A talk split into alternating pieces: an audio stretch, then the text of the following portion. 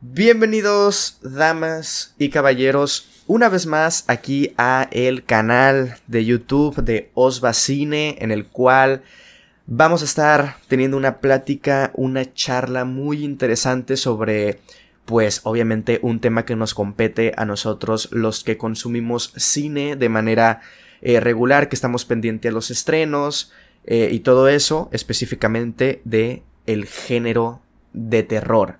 Esto se está grabando en vivo, se está transmitiendo en vivo en mi canal de YouTube, Osva Cine, pero si ustedes no están escuchando esto en vivo y lo están escuchando cuando ya se publicó en el podcast de Osva Cine, pues bueno, igual muchísimas gracias por estarlo escuchando diferido. Igual podrán eh, estar atentos a nuestras opiniones de las películas de terror que se han estrenado este año.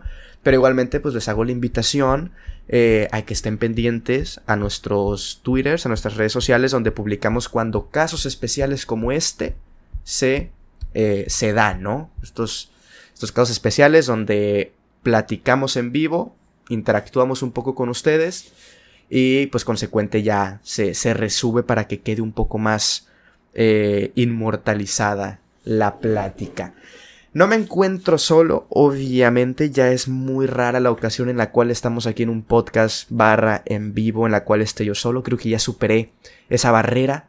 Ahorita ya no puedo vivir solo, la verdad. Yo, yo soy muy, muy sociable con mis amigos, los quiero mucho. Y por supuesto que uno de ellos es mi buen Freddy Montes, que ya tenía rato que no aparecía en el podcast. Y la última vez que hicimos un en vivo aquí en el canal de YouTube, hablando de los mejores guiones del siglo XXI, según una lista de no me acuerdo qué revista, también nos acompañó el buen Freddy. ¿Cómo estás, Freddy? Bienvenido. Muy bien, mi estimado Osva, muchas gracias. Este, no entendí tu, tu introducción, si es como que nos usaste en lo que superabas la vergüenza de estar solo. Ya, ya no entendí esa parte. No, no, claro que no. Mira, lo que yo quise decir es que al principio yo vivía triste porque los podcasts los hacía solos, no tenía con quién hacer, ¿no? Una segunda opinión, una segunda vuelta. Primero llegaste tú, luego ya empezó a llegar David, Riva y se fue abriendo ese círculo y ahora, pues agradecido con eso, ya siempre tengo alguien con quien platicar. Uno de esos eres tú. ¿Ves? Así se escucha más bonito escucha más bonito. Se escucha más bonito. Sigue siendo feo porque antes este éramos tú y yo contra el mundo. Y ahora ¿Sientes que te cambié? Estoy claro en que sí. Pero ahora pues te entiendo, eres un, un socialite. Un socialite. No digas eso. No soy socialista. No lo digas. Un socialite. No. Kardashian. Pero qué onda, mi Freddy, ¿cómo estás? ¿Qué tal te trata la, la vida estos últimos pues, meses ya, no? Desde que no, Sí, ya meses. ¿Cuándo fue la última? Yo creo que el último podcast que grabamos, no sé si grabamos uno después de el que grabamos en la Cineteca. No sé. Probablemente fue el último. No, tengo quizás recuerdo de algo más reciente, pero no sé si fue para otro podcast y estábamos los dos o era para podcast. Pero sí, ya, ya tiene rato mm, no Sí, grabamos para el podcast de David. Le mandamos un saludo en su cumpleaños. En su cumpleaños que estuvo ahí Ale Vega también. Ahí estuvimos platicando un poquito. Pero sí, ya, ya, ya se te, se te echaba de menos, ¿eh? O sea, yo siempre te tengo en mis corazones. En mis corazones, como si tuviera muchos. Mira, ya, me, ya me delaté que tengo un corazón para cada quien. No, yo tengo uno para ti, Freddy, nada más. Es, eres el único en mi corazón. Yo lo sé, yo lo sé, yo lo sé, yo lo sé. También es caro tenerme a cada rato, yo lo entiendo. No es barato, entonces, bueno, una vez cada, cada cuánto tiempo pasa esta estrella fugaz pero aquí estoy. Sí, sí, pero la verdad son de los más, de los más apoyados, ¿eh? Este tipo de, de podcast de un tema en específico que normalmente son contigo. O sea, los, el cine de, si no me equivoco, todos los he hecho contigo. El de Damien Chazelle, el de, el de Fincher. Eh, el de Scorsese, que fue el último. El de Scorsese sí fue el último. Ya tenemos que, que preparar un nuevo El Cine de. Porque es de, es de las, de la, de probablemente mi, mi, sección favorita porque es como meternos más ahí en la, en la filmografía de, pues, de algún creador. Pero, pero bueno, de vuelta, bienvenido a este, a este espacio. Que, que, a ver, aunque parece que es más formal, ¿no? Porque estamos en vivo y todo eso. Tú, como siempre, déjate llevar. Groserías, bienvenidas. Bromas, bienvenidas. Mentadas de madres, bienvenidas. A la América, todavía más. Te voy a mentar la madre a ti. Así voy a empezar. Pero, este, Pues no sé, es que YouTube es peligroso. YouTube es peligroso, sí. YouTube es peligroso. Sí, sí, cierto, tienes razón. Pero bueno, este, este pod es bueno, este en vivo, estará resubido como el episodio número 121 del podcast, probablemente publicándose el pues 30 o 31 ahí de, de, de octubre, ya en unos cuantos días, para aprovechar ¿no? esa festividad de la cual pues al final de cuentas eh, estamos dedicándole en este, en este en vivo. Es que no sé cómo referirme, si en vivo, si podcast, si, si, no sé, vamos a decirle en vivo, porque hay que tenerle por lo menos un poco de respeto a las personas que están en el chat, que vamos a mandar un saludo aquí a, a Riz Sánchez, a, a, Daniel Cinéfilo, porque hay muchos Daniel, ¿no? Pero Daniel Cinéfilo se le ubica a él como Daniel Cinéfilo.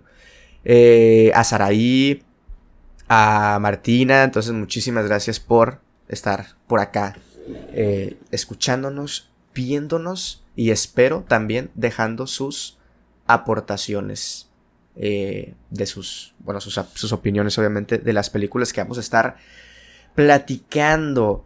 Mm, ¿De qué vamos a estar hablando? Obviamente del cine de terror del 2022. Obviamente faltan un par de meses para que se acabe este año. Probablemente una que otra película de terror se vaya a estrenar. Ahorita mismo no tengo una en la mira. No sé tú si nos puedas ahorita alguna que digas, mira, esta de terror falta de estrenarse este año.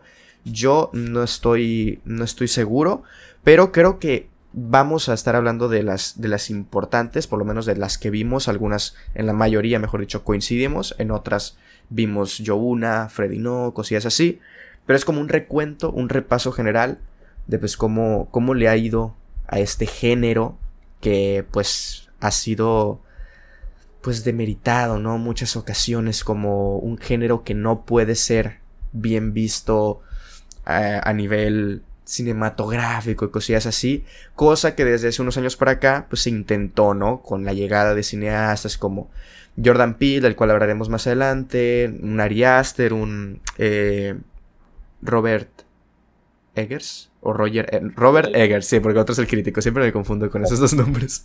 Eh, llegaron como para darle un, un aire distinto, ¿no? Primero, no sé si ahí ya echaste ahí una ojeada. No sé si, si tenga, si hay una película que se venga pronto de terror. Pues, mira, tú ya la viste, me imagino que la traerás aquí, pero Pearl oficialmente no, no ha estrenado la secuela de X. Por ahí hay una película ya mexicana de El Exorcista y otra, otra que se llama La Luz del Diablo estadounidense, pero realmente superestrenos de terror, pues no, al menos en lo que queda del año no parece, porque ya es esta, esta etapa de, de las películas de premios y así, ¿no? Como que ya pasó el fuerte de, del cine de terror, del cine más comercial, salvo los estrenos de diciembre, pero no se ve algo de, terror en la mira importante. Sí, ¿tú qué opinas de esto que comenté de, de cómo es visto en la actualidad? O bueno, cómo ha sido visto, creo yo, a lo largo de, del cine de, de las décadas, el género del terror a nivel obviamente como a nivel mainstream, a nivel comercial, probablemente no sé si esté dando un, un dato completamente erróneo, pero para hacer ahí un aproximado, probablemente es de los géneros que más vende. Por lo menos en México creo que es el género que más vende, o sea, en salas de cine y taquilla y todo eso. Eh, de eso no hay duda, pero a nivel como de esta, ¿cómo lo podríamos decir? De entrada de premios, eh, Óscares, demás, y también como de este estatus, ¿no? De, de, de un cine, de un género que está peleado con, con lo artístico, que está peleado con, con hacer cine más allá de simplemente entretener. No sé si, o sea, ¿qué opinas del, género de terror en general con el paso de los años y actualmente eh, cómo lo ves, si lo ves como un género que apunta premios, un género que intenta contar ahora cosas nuevas, o la verdad solamente es algo disfrazado y ya. Eh, bueno, obviamente hay, hay de todo, ¿no? Pero sí creo que estamos en una etapa mejorcita del cine de terror, en el entendido de que quizá por ahí del 2000 y tantos hasta el 2012 más o menos, la línea era la típica película de terror donde solo había jumpscares y todo iba por ahí, ¿no? O sea, tipo, no sé, muchos, pero tipo eso, ¿no? O de la casa embrujada, del espíritu y shalala, shalala. Como que agarró ese, agarró esa línea Sí, porque es un, un, tipo de cine que vende, sobre todo ese cine de terror. De hecho, en México, como bien lo comentas, sí es el género que más que más vende en nuestro país, el, por el que se paga más este boletos es por ese. Hay por ahí un estudio un estudio psicológico de que es el, el cine que más se ve porque generalmente las películas las escogen las mujeres y las mujeres en su subconsciente quieren que, que las abrace, las apapaches y sentirse protegidas. Entonces hay un estudio de por qué el cine de terror es el más consumido en cine al menos. Pero eh, creo que funcionó para este tipo, o sea, este tipo de películas funcionan bien para esos efectos, actividad paranormal, el conjuro, la noche del demonio, ese tipo de películas. Pero de un tiempo para acá, como toda nueva corriente, pues ha tratado de diferenciarse de lo anterior. Entonces ahora ya vemos un cine de terror, aunque siga habiendo muchas películas de esas, un cine de terror que trata de decir algo a través de su mensaje, a través de su horror, a través de su de sus personajes a veces le sale peor incluso que, que si hicieran algo común. Pero en términos generales por lo menos agradece porque ahorita vamos a ver de 10 películas de terror que, que vimos en el año o demás, pues quizá dos o tres se parezcan, pero si haces este ejercicio en hace 10 años, pues aparezcan 8 o 9, o sea, 9 es la casa de terror, el espíritu, el poltergeist, shalala, shalala, shalala, que asustan por asustar. O la niña que murió, el abuelito que murió en la casa, y hasta ahí, sin mayor trasfondo. Entonces, creo que esta, esta nueva corriente del cine de terror eh, hay que valorarla. No estoy diciendo que todos sean buenos resultados, porque no es el caso, pero creo que sí, este, por lo menos agradece eso, que se diferencian una de la otra y eso ya es un buen punto de partida. Sí, que, que igualmente, a ver, siento que siempre ha habido, ¿no? O siempre ha existido, por ejemplo, películas un poco más antiguas que en mi opinión van más allá de querer asustar simplemente, que de entrada sí generan un miedo en el espectador genuino a través de los personajes y a través de la atmósfera, pero que también tienen historias interesantes. Se me vienen a la, mente dos clarísimas, eh, The Wicker Man, eh, no la de Nicolas Cage, la original, en 70s, no recuerdo exactamente cuándo fue, creo que fue los 70s, y El bebé de Rosemary, ¿no? Que también ya hablamos incluso de esa película aquí en el, en el podcast. Son dos películas ya que tienen sus años. El bebé de Rosemary 68, creo 69, más, o menos, finales de 60, sí.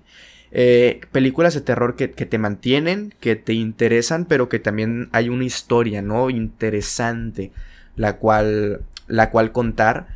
Eh, vamos a saludar aquí al buen Mike, perrito cinéfilo, que va llegando y que dice joya de Wickerman. Sí, vi que la, estuviste viendo ahí recientemente y creo que tú también tuviste la de Nicolas Cage. Ahí, ahí nos dirás qué tan buena o, o qué tan loca está esa película. Em, pero sí, yo creo que, que sí ha existido, pero es cierto que ahorita... Eh, digo, al final de cuentas también es cierto que los dos lados o los dos extremos del terror se han, han crecido, o sea, han llegado este tipo de, de películas, eh, vamos a catalogarlas artísticas de terror, pero también es cierto que, a ver, las películas Screamer, las películas de terror que, que, ganan en las taquillas, ahí siguen, ¿no? Un claro ejemplo, en mi opinión, ya hablaremos un poco más adelante de ella, Smile. Smile. Para mí, mira, tenía una premisa interesante, pero no llega a ser ni la mitad de buena de lo que fue It Follows, que para mí es como su gran referencia. Pero la vendieron, o sea, se vendió como un cine diferente, o sea, todos eran claro, de, todo lo que escuchaba era, es que no es el terror de siempre, ese es un terror psicológico. O sea, se vende como diferente y al menos se agradece con sus resultados, pero se agradece eso, ¿no? O sea, no vas a ver a la niña que es un espíritu, entonces todo el tiempo el director te asusta para, para hacerte brincar de las sillas sin más. Por lo menos hay algo ahí diferente o no. Ahorita nos, ¿O no? platicarán. sí, sí. Eh, está bien culera la otra, dice Mike. Bueno, ahí está. Opinión. No vean la otra de Wickerman. No vean nada. Living Las Vegas y Adaptation con Nicolas Cage y punto. Punto. Eh, y Mandy, ¿no has visto Mandy, otra película de terror del 2018? A mí yo la vi, no me gustó, la ah, verdad, te voy a ser honesto. Pero para muchos, wow, obra maestra para mí. sí, sí, la, aman, la quieren, la, la aman y la quieren. Sí, em, pues bueno, a ver, vamos a eh, entrar como con las, con las películas de terror que se han ido estrenando este año. Para muchos, ok, vamos a hacer aquí la regla de que, mm, por lo menos yo creo que Freddy también, porque si nos compartimos nuestras listas, son películas que en Letterboxd tienen el género horror, ¿ok? Podrán tener otros géneros, pero clasificada por horror. Porque hay una que otra película por aquí que en mi opinión tira como género principal otro, ¿no? Pero que, bueno, tiene sus elementos, tiene sus toques de terror y eso pues la convierte técnicamente en una película de terror y que está presente en esta lista que vamos a estar comentando. Em, vamos a ir de las que se fueron estrenando primero. Supongo que si la tienes ahí la lista, hasta abajo es la que se estrenó primero en el año y la de más arriba pues es la que se estrenó más reciente. Por lo menos así la tengo, la tengo ordenada yo. Em, vamos a empezar con una película eh, slasher, que, que, este año fue el de los... de los slashers también, ¿no? Hubo mucho, mucha película, ya sea reboots, continuaciones o incluso pues también hay una una que otra propuesta nueva. Em, de la saga Scream, creada por Wes Craven. Bueno, Scream, hacia secas, o Scream 5, la quinta entrega. Em, ¿La viste, Freddy? Sí, sí, sí, sí, sí, sí, vi esta, esta nueva entrega de Scream. Ah, Scream, lo que pasa es que Scream creo que es muy valiosa su, su primera película porque precisamente se burlaba de todos los clichés y curiosamente, gracias en gran parte a Scary Movie, pero curiosamente Scream terminó siendo el gran cliché del cine de terror de los 2000. Este, ahora tratan de, hacer una especie de reinicio, aunque es una secuela, pero es como un nuevo comienzo en esta línea de, de Halloween que le funcionó muy bien, una, una especie de reinicio que a su secuela. Entonces, la película no, vamos, no me parece que tenga grandes resultados, pero no porque esté mal hecha, creo que, creo que recupera buenos elementos de la, de la saga original, sino porque ya ver, o sea, Scream funcionó en su momento como era, por el momento en el que estaba, pero ya ahorita necesitaba como tratar de refrescarse un poco y, y no lo hace. No está mal escrita, no es que esté mal dirigida, sin ser una obra maestra, pero creo que sí le pesa eso o sea, copió tanto a su película original en esta idea de tratar de burlarse del cine de terror que termina siendo pues, una, una película para burlarse de sus elementos, la verdad. Sí, mira, eh, bueno, saludamos ahí al, buen Carlos, al buen Carlitos, que dice una grosería, estamos en YouTube, muy fuerte esa grosería. Lo dice, lo qué guapo, lo puso en singular, güey. Yo creo que te lo dice a ti.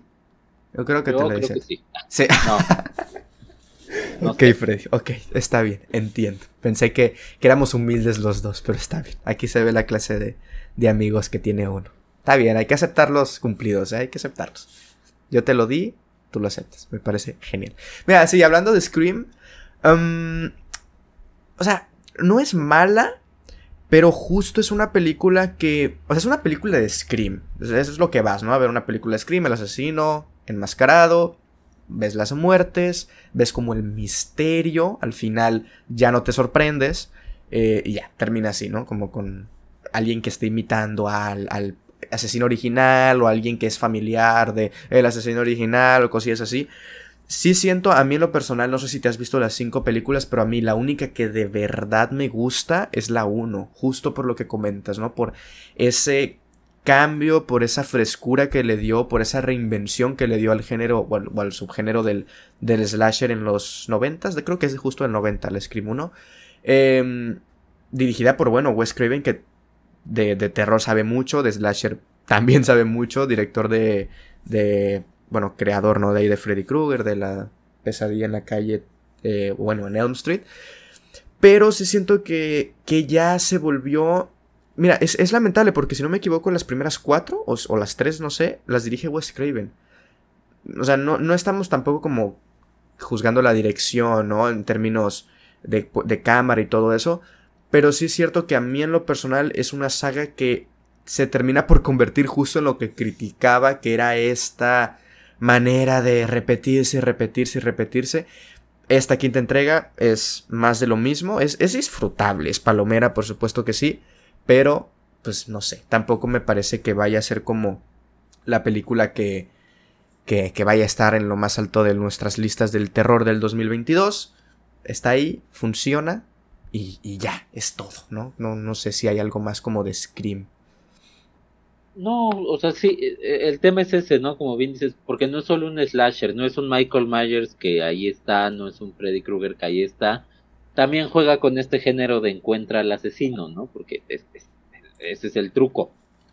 Pero justo trató de darle tantas vueltas en aquella primera que ya cualquier truco que intenta aquí que no hay realmente, pues ya no es truco. Entonces, ese es el, ese creo yo que es el tema.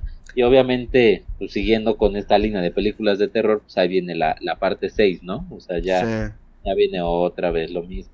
Creo que justo lo único destacable, mm, no solamente de esta película, sino de cada una de las Scream, es que agarra un momento puntual del terror o del cine para criticarlo, ¿no? En, o sea, o las secuelas, o, las terceras partes que son muy malas, o las cuartas partes que no saben dónde se centran, las quintas partes que son las odiadas por los fans, o cosas así, o sea, como que eso está interesante, es, la, la dinámica de la saga de Scream, pero pues ya, si nos ponemos a rascarles y ya termina un poco, un poco pobre.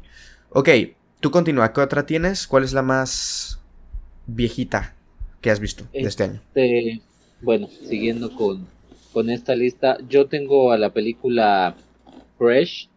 Ok. Esa, esa sí se me hace una de las, de las mejores logradas de, de este año.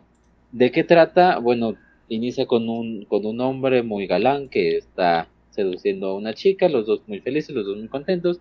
La chica se va con él a, a su casa y empiezan a pasar cosas extrañas. No cuento más porque todo está toda la sinopsis que se pueda dar le cuesta a la película media hora este exponerla. Mm. No porque esté haciéndolo mal, sino porque esa es su idea. Porque también en parte es una burla a, a este tipo de cine o a un cine más básico. O sea, también la película es una constante burla.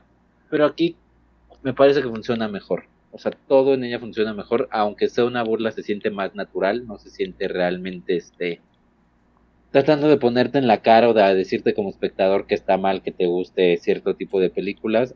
Aquí todo va bien, todo funciona fresco y además es divertido porque tiene una, una razón de ser el villano. No es solo el villano que es porque es, que mata porque mata, que come porque come, no. Hay una razón por la que hace esto que, que, que, llama la atención y tiene por ahí un trasfondo que quizá no se explica tanto y podría ser de sus problemas eh, principales pero tiene mucho de dónde agarrarse y se siente una película real. Eso es lo más importante, se siente una película real.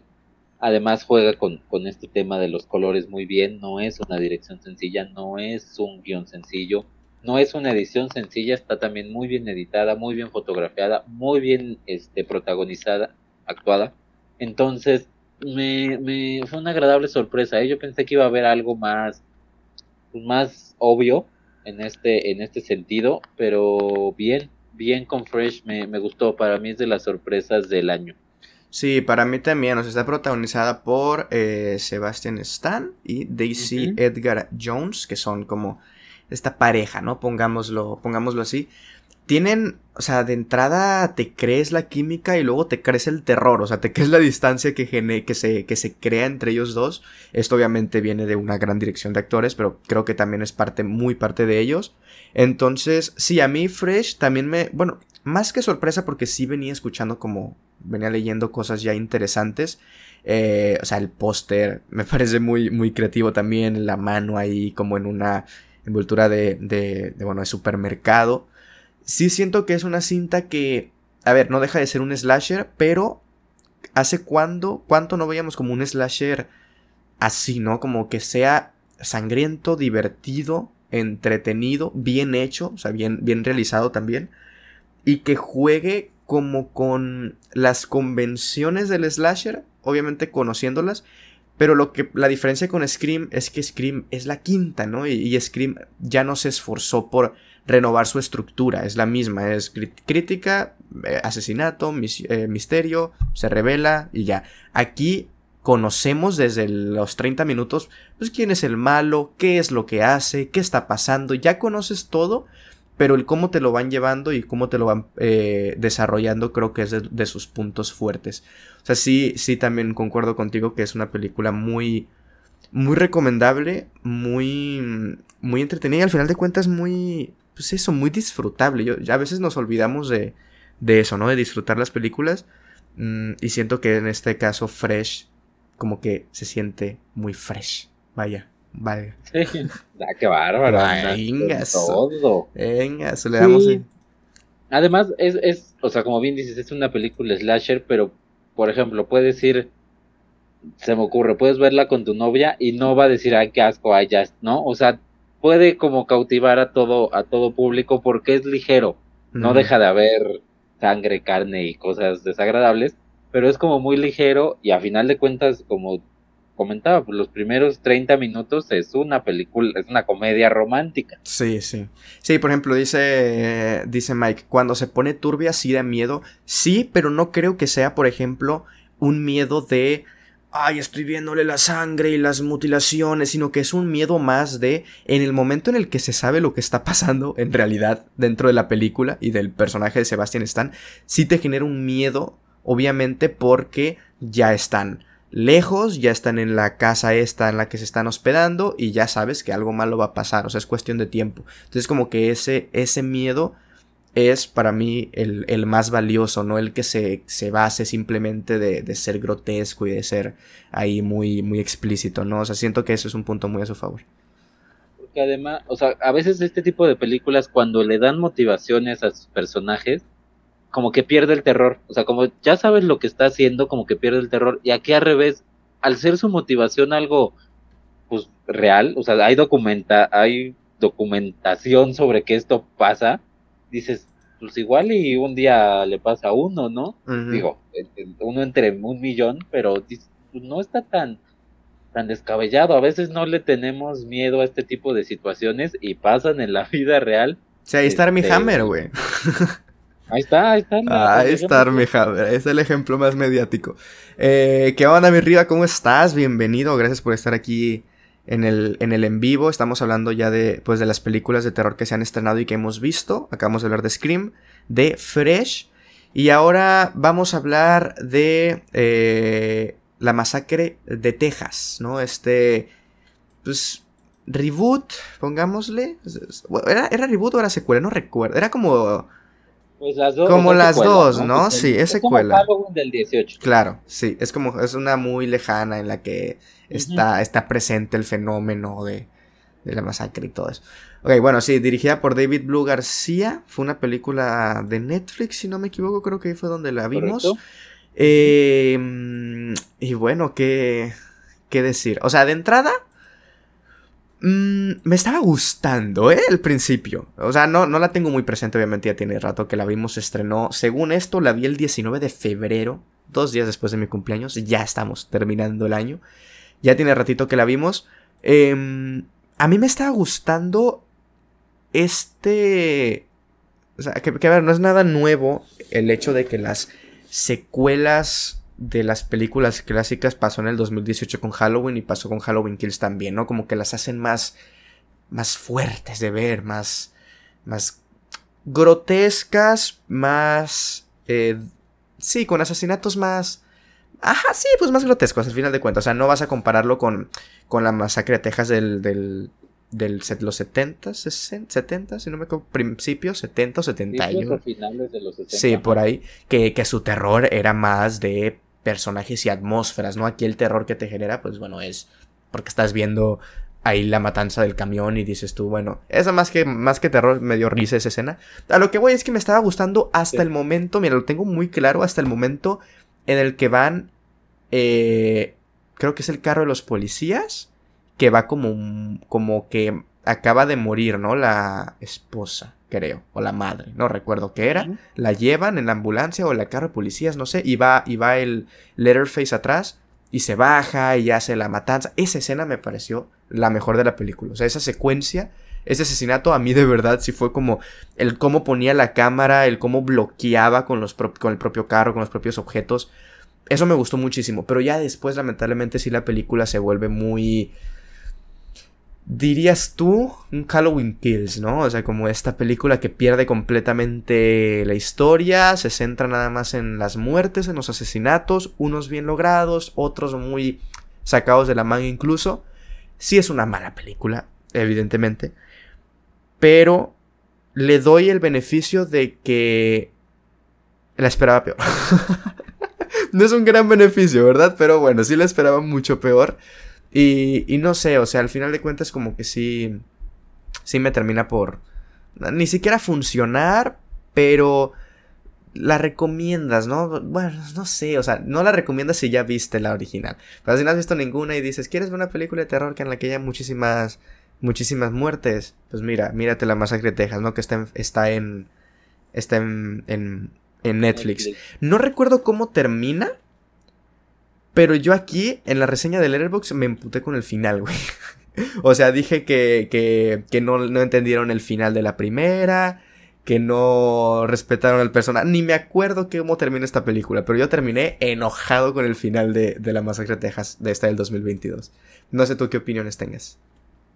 Sí, creo, bueno, para no, no contar el final, pero sí tiene ahí, según es como, como un homenaje o burla al, final original, pero no, no funciona. Y es que el problema es que no funciona casi nada aquí. Y estoy de acuerdo contigo, empieza bien, la verdad es que empieza bien, porque te empieza a meter en esta atmósfera, empiezas a ver un tipo de, de cine clásico, entonces obviamente, o, por lo menos mi mente se iba con ese Halloween del 18 a decir, van a, a respetar mucho el, el, producto original, o sea, puede, puede salir algo bien.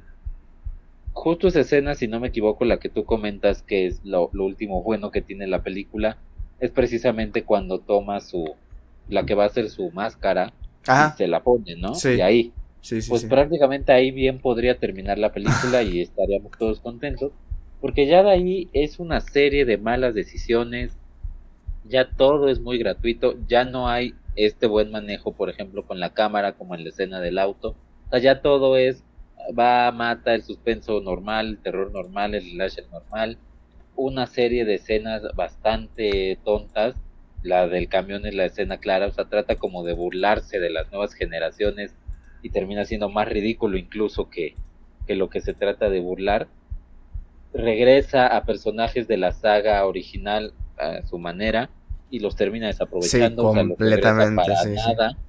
Entonces dices, pues, como, como para qué, ¿no? Y además si tu camino era más o menos bueno, ¿para qué? es una copia, ¿eh? O sea, es una copia de Halloween de 2018, como bien dice Mike. O sea, esa presentación del personaje de. de no recuerdo cómo se llama, el la protagonista de la original. Eh, que regresa aquí, no, no recuerdo. Eh, pero que, o sea, es una Laurie Strode del 2018. O sea, es, es, es, la misma. O sea, preparándose para el regreso de Letterface. Pero luego llega y. ni fu ni fa. O sea, de perdida a Laurie Strode la medio respeta, ¿no? En estas en esta trilogía de, de, de Gordon Green, pero esta, ¿no? Si la terminan por desaprovechar. Sally, se llama Sally, el, personaje. Sí, a Jamie Lee Curtis, Laurie Strode en Halloween, sí la, la respetan, pues es el eje de la, de la trilogía, por lo menos, ¿no? Aquí no, no lo hacen y además, este, eh, sí es más sangrienta, o sea, si, si alguien está buscando el tema del gore, pues, podría gustarle, pero yo no creo que aquí encuentren un solo momento que pueda ser más perturbador que esa escena de la cena en la masacre en Texas original. Yo esa escena hasta la fecha me sigue este no quitando el sueño, pero la, la pienso y recuerdo que, que es pues, sí, es, sí es traumática. Sí, yo acabo de ver Pearl justo hoy. Em, y, y, tiene un. O sea, Pearl es. Pearl y X, o X, son dos cintas T-West que, que, que, bueno, no se esfuerza en ocultar, tampoco es como que lo quiera hacer sutil, el, referenciar, ¿no? Películas de terror. En X lo hacía mucho con eh, este inicio muy al estilo La Masacre de Texas, vámonos en el camión, ta, ta, ta. Justo en Pearl tienen un momento de la, de la cena, como en La Masacre de Texas también. Entonces como que... No sé, La Masacre de Texas fue una gran inspiración para ti, Wes, sin duda, para, para esta trilogía que está realizando. Eh, bueno, ya mucho de la masacre de Texas 2022. Ojalá estuviéramos hablando del original. Ahí sí podríamos dedicarle dos horas solamente a esa película. ¿Cuál otra traes tú? Este, a ver, estoy, es que estoy tratando de, de guiarme por tu, por tu lista, por los tiempos, porque la mía no está ordenada. Pero, ah, ya aquí está. Eh, pues precisamente sigue X, hablando de, de la masacre en Texas y de una película que la homenajea, es X Y mira qué bonito que me tocó hablar de Fresh Hora de X porque me parece otra de las mejores logradas de esta, de esta lista que traemos.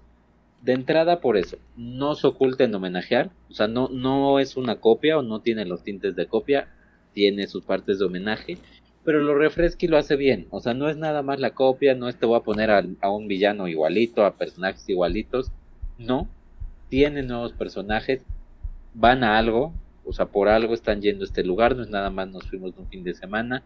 Toda esa trama fuera del tema de terror eh, es bastante interesante, o sea, no se queda nada más en, los voy a llevar a un lugar a mis personajes y que ahí empiece la matazón. Eh, los lleva por algo y tiene una, una trama de, de, esa parte, o sea, de la parte no terrorífica, que funciona muy bien. Es muy interesante.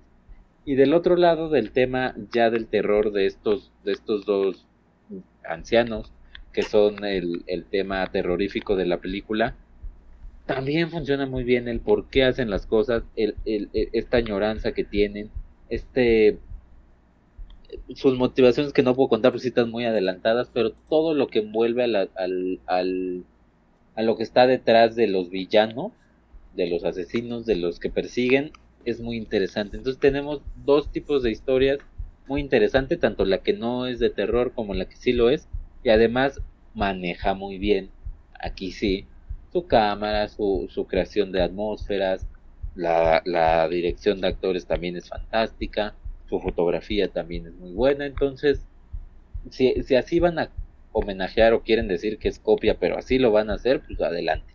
Se sí, vale y, y, se valora. Sí, o sea, también le, le meten el esfuerzo, no solamente de copiar planos, le meten ahí en la producción un poco el meterle grano, ¿no? A la imagen, el de verdad tomarse el tiempo como para simular que estamos en los, en los 70s y tal. Eh, fíjate, mi ex, tengo el conflicto, tal vez, ahorita regresando y viendo la calificación que le puse, tal vez si fui un poco duro en su momento, no, no en opinión, pero sí en cuanto, la, en cuanto a las estrellas.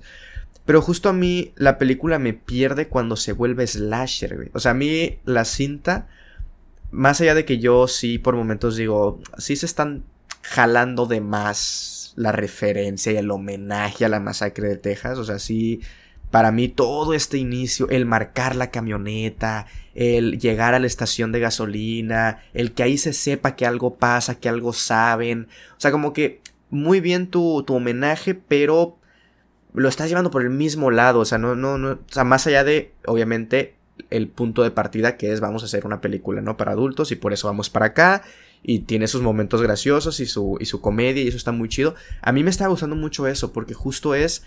Mm, le dan el trasfondo a los personajes, ¿no? Le dan la historia a los personajes, le dan de que está la, la, muchacha que, eh, que es la protagonista, está el que es director, que, que se mete a dirigir este tipo de películas porque él dice que se puede hacer de una manera artística, está el actor que no, que no le gusta que, le, que, le, que lo dirijan, él solamente va ahí a hacer sus, sus cosas. O sea, como que todos los personajes están muy bien llevados. Eh, pero para mí me pierde en el momento en el que está la primera muerte. La primera muerte me encanta. O sea, la primera muerte, si no me equivoco, es en la que se va a ir en el carro el vato porque su, uh -huh. su novia quiere participar en las películas y él no está muy de acuerdo. Entonces se va, se encuentra la doña y esta, y esta lo mata, ¿no? Me encanta porque te va generando el suspenso y te va generando la tensión. Pero a partir de esa muerte, todas son como tan slasher, valga la redundancia, que no tiene nada de malo, pero para mí sí traiciona, ¿no? Como un poco esa... No, no sé, esa ingenuidad, bueno, ingenuidad es algo, no, esa... Pues es como esa creatividad, ese, no sé cómo, es, es una palabra que se me fue mucho, pero o sea, es como que eso tan, tan distinto que estaban haciendo, para mí lo pierden y se vuelve como en una película slash. Que al final de cuentas es el punto, ¿no? O sea, como burlarse, como hacer sus, sus homenajes y todo eso, pero sí me, me resulta como conflictivo para mí que me fueron como no preparando y, y, manejando los personajes llega ese momento en el que, a ver, las muertes están buenas y nunca deja de estar bien dirigida y todo eso, pero a mí en lo personal sí me termina por jugar un poco en, en contra de eso. Ya cuando se vuelve como el slasher común, digamos, ¿no? El que matamos a los personajes y ya, ya, y nos quedamos con la protagonista que sobrevive de distintas maneras, ¿no? Sobrevive ahí cuando está en la, en, el, en la habitación con la tele prendida y que... O sea, obviamente está descarado porque está pensado así, pero igualmente yo no logré entrar. O sea, eso de que se salva, no me acuerdo de qué manera, como muy. Muy poética, muy angelical. Y luego está el vato en la televisión diciendo una intervención divina y que no sé qué. O sea, obviamente no lo pones si es un error, ¿no? Obviamente está descaradamente puesto y todo lo que tú quieras. Pero para mí sí es como un. No sé, o sea, lo que me estabas construyendo para mí sí lo terminas de echar a perder un poco ya con, con eso. Ah, no sé. Me pasa eso. Sí, no, te mentiría si te digo que, que, lo comparto, pero entiendo un poco tu punto. Sí, quizá esté un poquito diferente en tono, pero yo, yo sí lo compro. Sobre todo porque es, o sea, previamente está construyendo todo para llegar a ese momento. Porque también el tema de, de la intervención divina y demás lo viene, viene dejando pistitas durante toda la película sobre, sobre ese tema en particular. Entonces, para mí sí es un buen círculo, sí, sí cierra bien y me imagino que hablarás de Pearl más adelante, yo no lo he visto. No sé qué tan buena pueda llegar a ser, sobre todo si salió tan, tan cercana a esta película.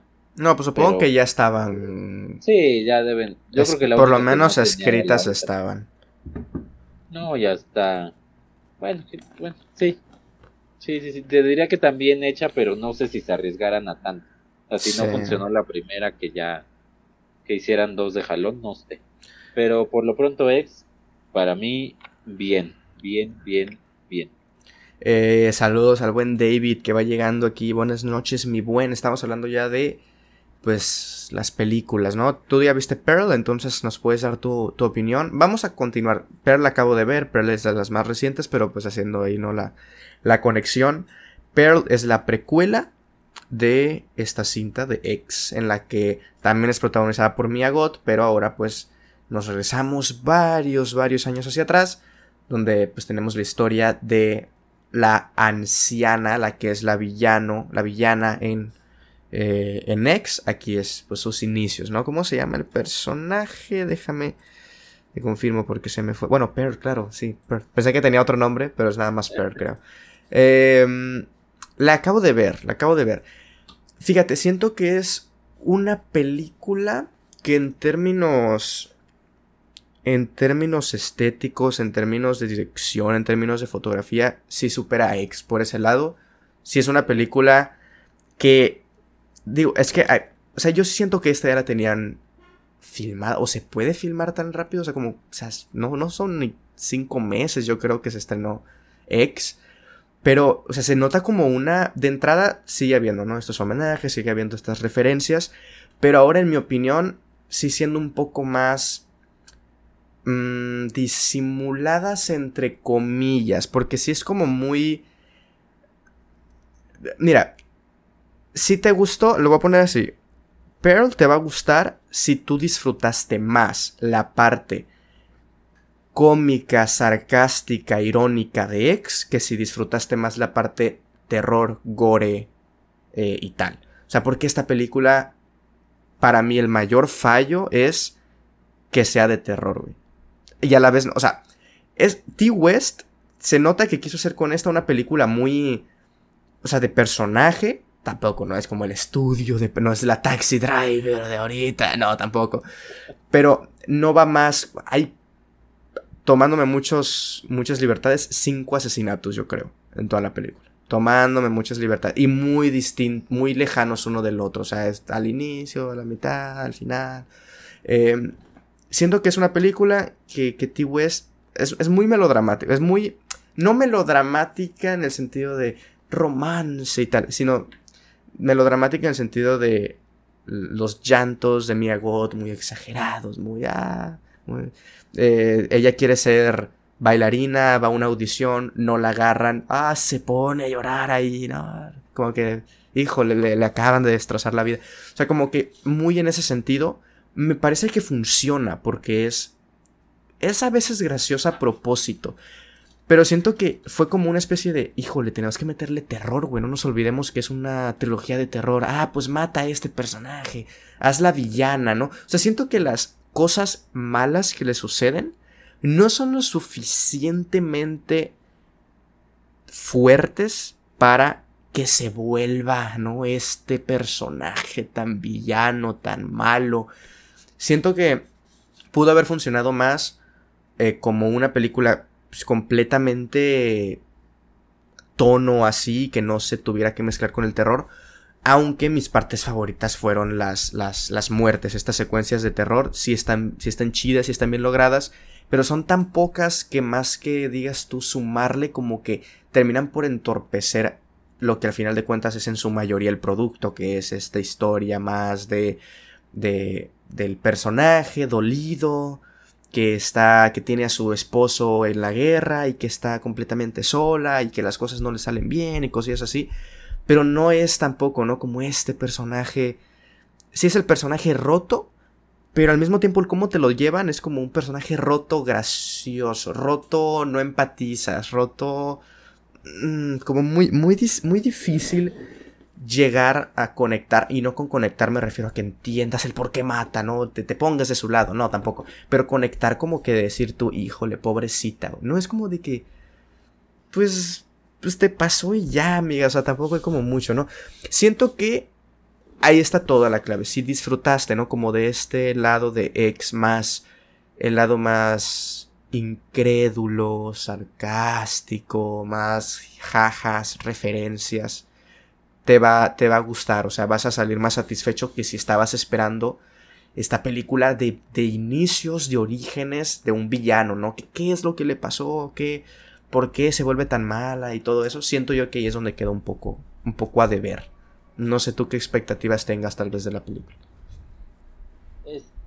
mira, yo creo, yo creo que sin lo que comentabas que va a ser inferior a, a X, insisto porque X me, me pareció bastante buena, sin embargo, considero que puede seguir en un mismo, en un mismo tono. Ya vemos que, que no tanto, porque precisamente quizás ese es su problema, que no, que no sigue por lo menos con todo el mismo tono. No sé si la idea sea que estos temas en el tema de, de la comedia y de la burla y la tercera entrega que ya se anunció ya se vaya por completo al slasher, no sé.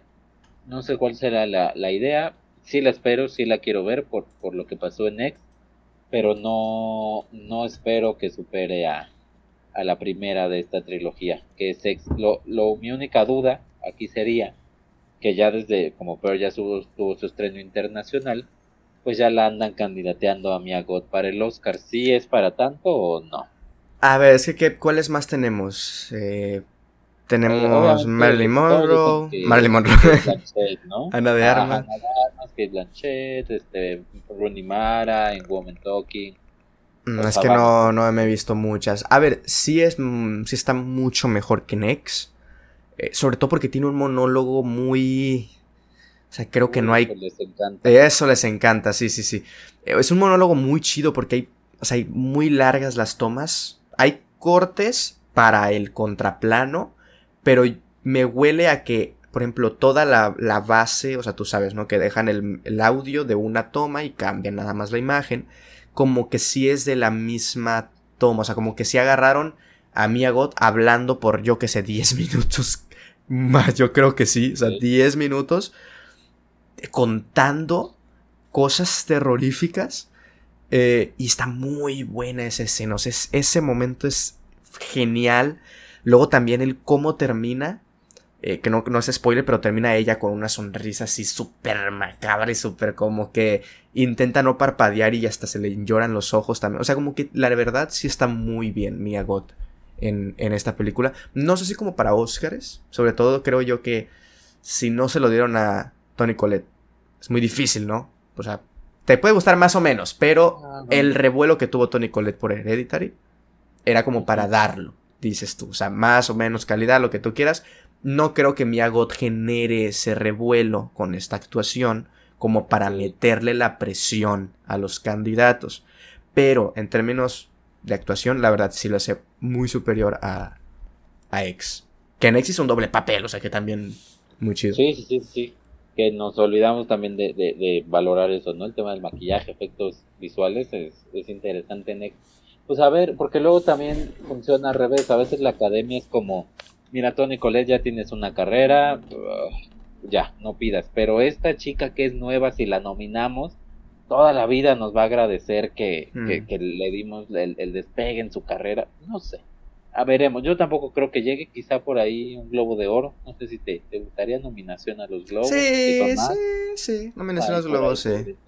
Ahí entra. Entonces, bueno, ahí, ahí podría ser eh, con Mia Gott. Mm, y ex. Dice Sergio, bienvenido. Bueno, ¿ibas a decir algo? No, no. Bueno, dice Sergio, Barbarian les gana. A ver, vámonos con Barbarian. ¿Viste ah, Barbarian? Sí, sí, sí. Ok, cuéntanos, cuéntanos. A ver, Barbarian. A ver, ¿de qué trata esta, esta película? Eh, una chica llega a un, a un, lugar de noche, no se ha dado cuenta muy bien de, de, dónde está, la mandó el GPS, llega a una casa que rentó por Airbnb para, para presentarse en otra ciudad, en una ciudad de Detroit, a una entrevista de trabajo, y resulta que el Airbnb ya está, ya está ocupado, o sea, la persona que se lo rentó a ella, a su vez se lo rentó a alguien más. Eh, obviamente es de noche, eh, el personaje con el que se encuentra le dice, pues que no sabes dónde estás, o sea, no puedes estar en, la calle estas horas, pues mejor quédate, este, te dejo mi cuarto, yo en la sala, shalala. Total que, que se empiezan a llevar y demás, pero empiezan a pasar una serie de cosas raras típicas de película de terror en la, en la noche. Obviamente esto lleva su tiempo, ya, ya se está construyendo como esta narrativa de que algo está raro pero no sabes qué. ¿Por qué? Porque puedes entender que sea la casa, puedes entender que es el barrio, puedes entender que es el propio compañero, no sabes, no sabes qué es lo que está mal, pero, pero está esa tensión de que algo está mal. Con la poca gente que tiene contacto fuera de la casa, el día que va a su entrevista, pues entonces todo, o sea, todos es como, pues ese, ahí no se puede estar rentando, no está bien, no es normal, pero ella lo deja pasar hasta que ya empiezan a pasar cosas cosas bastante raras y se encuentra con, con situaciones extrañas. Que de hecho, incluso cuando el detonante de que ella dice algo aquí está mal, todavía te hace creer que va por otro lado de la película y no. O sea, todavía tiene otro, otro giro más. Aquí, a mí, la, la película me, me, agradó. Pero a mí me pasa un poco lo que te pasó a ti, Osva, con. A mí al principio me estaba gustando. Sí, sí, a mí también, a mí también es el, es el compañero, es la casa, es el pueblo. ¿Qué pasa? Es un poco como, digo, guardando sus proporciones, un poco como Rosemary, como que empiezas a creer que todos están, que todos están en contra de esta chica, ¿no? Que llega aquí a, a este lugar. Y cuando se revela el, vamos a llamarlo así, el secreto aparece, lo que aparece, aquí sí siento que pierde. O sea, al ya saber las motivaciones, al ya saber cuál es el, el villano de esta película, para mí ahí ya pierde no es mala la idea, no es mala la tesis que plantea, pero cómo la plantea para mí sí, sí pierde a partir de a partir de ese momento. No es una mala película, pero me gustaba más en su en su inicio y lo que construyeron en sus primeros 40 minutos contados con reloj que lo que pasa en la otra hora de película. Sí, mira, yo no me voy a extender mucho porque justo ya le dedicamos un podcast, Riva y yo, hace dos o tres semanas a la, a la película cuando se estrenó, pero estoy completamente de acuerdo contigo aquí en esta. Eh, sí es una cinta que el cómo te van presentando las cosas no deja de ser, ¿no? Como la película de terror, de esta de, ay, no sabemos qué está pasando y tal, pero de entrada eso es muy entretenido y, lo y le funciona porque no cae en el cliché muy descarado. Luego llega, ¿no? Como este segundo acto que de entrada te rompe muy cañón el ritmo, con la entrada y presentación de este personaje que, que va en el carro y lo están acusando y es como de, güey, ¿qué chingados tiene que ver? Obviamente tiene que ver, ¿no? Más adelante se va a entender, pero sí es como muy, mm, cabrón, no, no sé, me, la cortaste, me, me, estás jugando en contra. A mí, y luego tiene una parte que en lo personal como que regresa muy cañón arriba, que es cuando, cuando regresamos a los 40, 50 creo que es, no, no recuerdo, cuando esta es el, la explicación o, como el, la presentación de este hombre, esa me parece, me parece muy buena, esa parte a mí me encantó, es, esos momentos son, fueron mis favoritos de la película probablemente, o sea, el no saber qué pedo, los tonos pasteles que no quedan nada que ver con el terror en ese sentido, como que todo eso me gustó muchísimo, pero sí es cierto que pierde un momento en el que se vuelve una comedia muy rara, güey. O sea, muy... Estos toques humorísticos de... Se cae la morra de... De esta cosa bien alta, le cae encima a la otra y no se muere, ya tenía un balazo que le dio el vato. O sea, híjole, como que no sé, a mí también me pierde mucho en ese momento. Sí es, siento yo, de las sorpresas. O sea, en cuanto a estructura, en cuanto a el no saber qué está pasando porque los trailers, porque la sinopsis te cuentan el primer acto nada más, que es lo que pasa en el departamento. Después no sabes nada, es como un... a ver qué pasa, ¿no? Y eso me gustó mucho, se mantuvo muy bien eso. O sea, yo la fui a ver al cine y no sabía, no tenía ni idea de qué pasaba. No, de, qué pasaría después. Eso me gustó. O sea, sí siento que, por lo menos en cuanto a, cuanto a premisa, en cuanto a todo eso, sí está ahí arribita. La Barbarian. La Barbarian, pues sí. Pues sí a mí me la, la vi hace poco, entonces ya llegó vendida a mí como la super película de terror del año y no. Mm. Pero le, le, compro muy bien sus primeros 40 minutos, ¿eh? Sí, a ver, la película de terror del año, sé que para ti no, para mí no es de terror, pero bueno, aquí está. Eh, nope, de Jordan Peele. Hablábamos ahorita, ¿no? Como de este cineasta que hizo Get luego hizo Us, ahorita Nope. ¿Cuál es tu problema con Nope? A ver, aquí entre nos. Este, mira, mi problema es más, va más allá. Mi problema creo que es con Jordan Peele. en general. Mira, cuando vi Get Out, así rápido, cuando vi Get Out, me gustó mucho lo que presentaba, pero le recuerdo un error puntual que podría traer algún día a, un estudio más profundo, pero ese error como que echaba abajo todo lo que había presentado. Me acuerdo muy bien que así lo, lo pensé. ¿El pero la película me gusta. No, antes, antes, antes, antes, Es una, es una cosita, es una cosita. Pero en el último acto sí, pero, o sea, echa abajo toda la historia. Era como un punto detonante que, que ni siquiera tengo presente exactamente cuál era, pero lo recuerdo perfectamente eso. Luego en Oz, ahí me parece que sí ya se nos perdió. Otra vez una idea interesante tirada a la basura. Y en Nope, pues ya hasta decirle idea interesante me, me cuesta un poco. Pero, mm. ¿no? Pero empezando por ahí. Luego, el tema es. O sea, veo yo en Jordan Peele a un tipo que se quiere hacer como el más inteligente del mundo, como tratar de exponer unas, unas tramas súper interesantes, súper moderna, súper loca, es una forma de contarlo increíble, pero se me queda en nada el señor Jordan Peele y, y por más que tenga visuales dirían que fantásticos. Pues, ah, está Bamba en tema, ¿eh?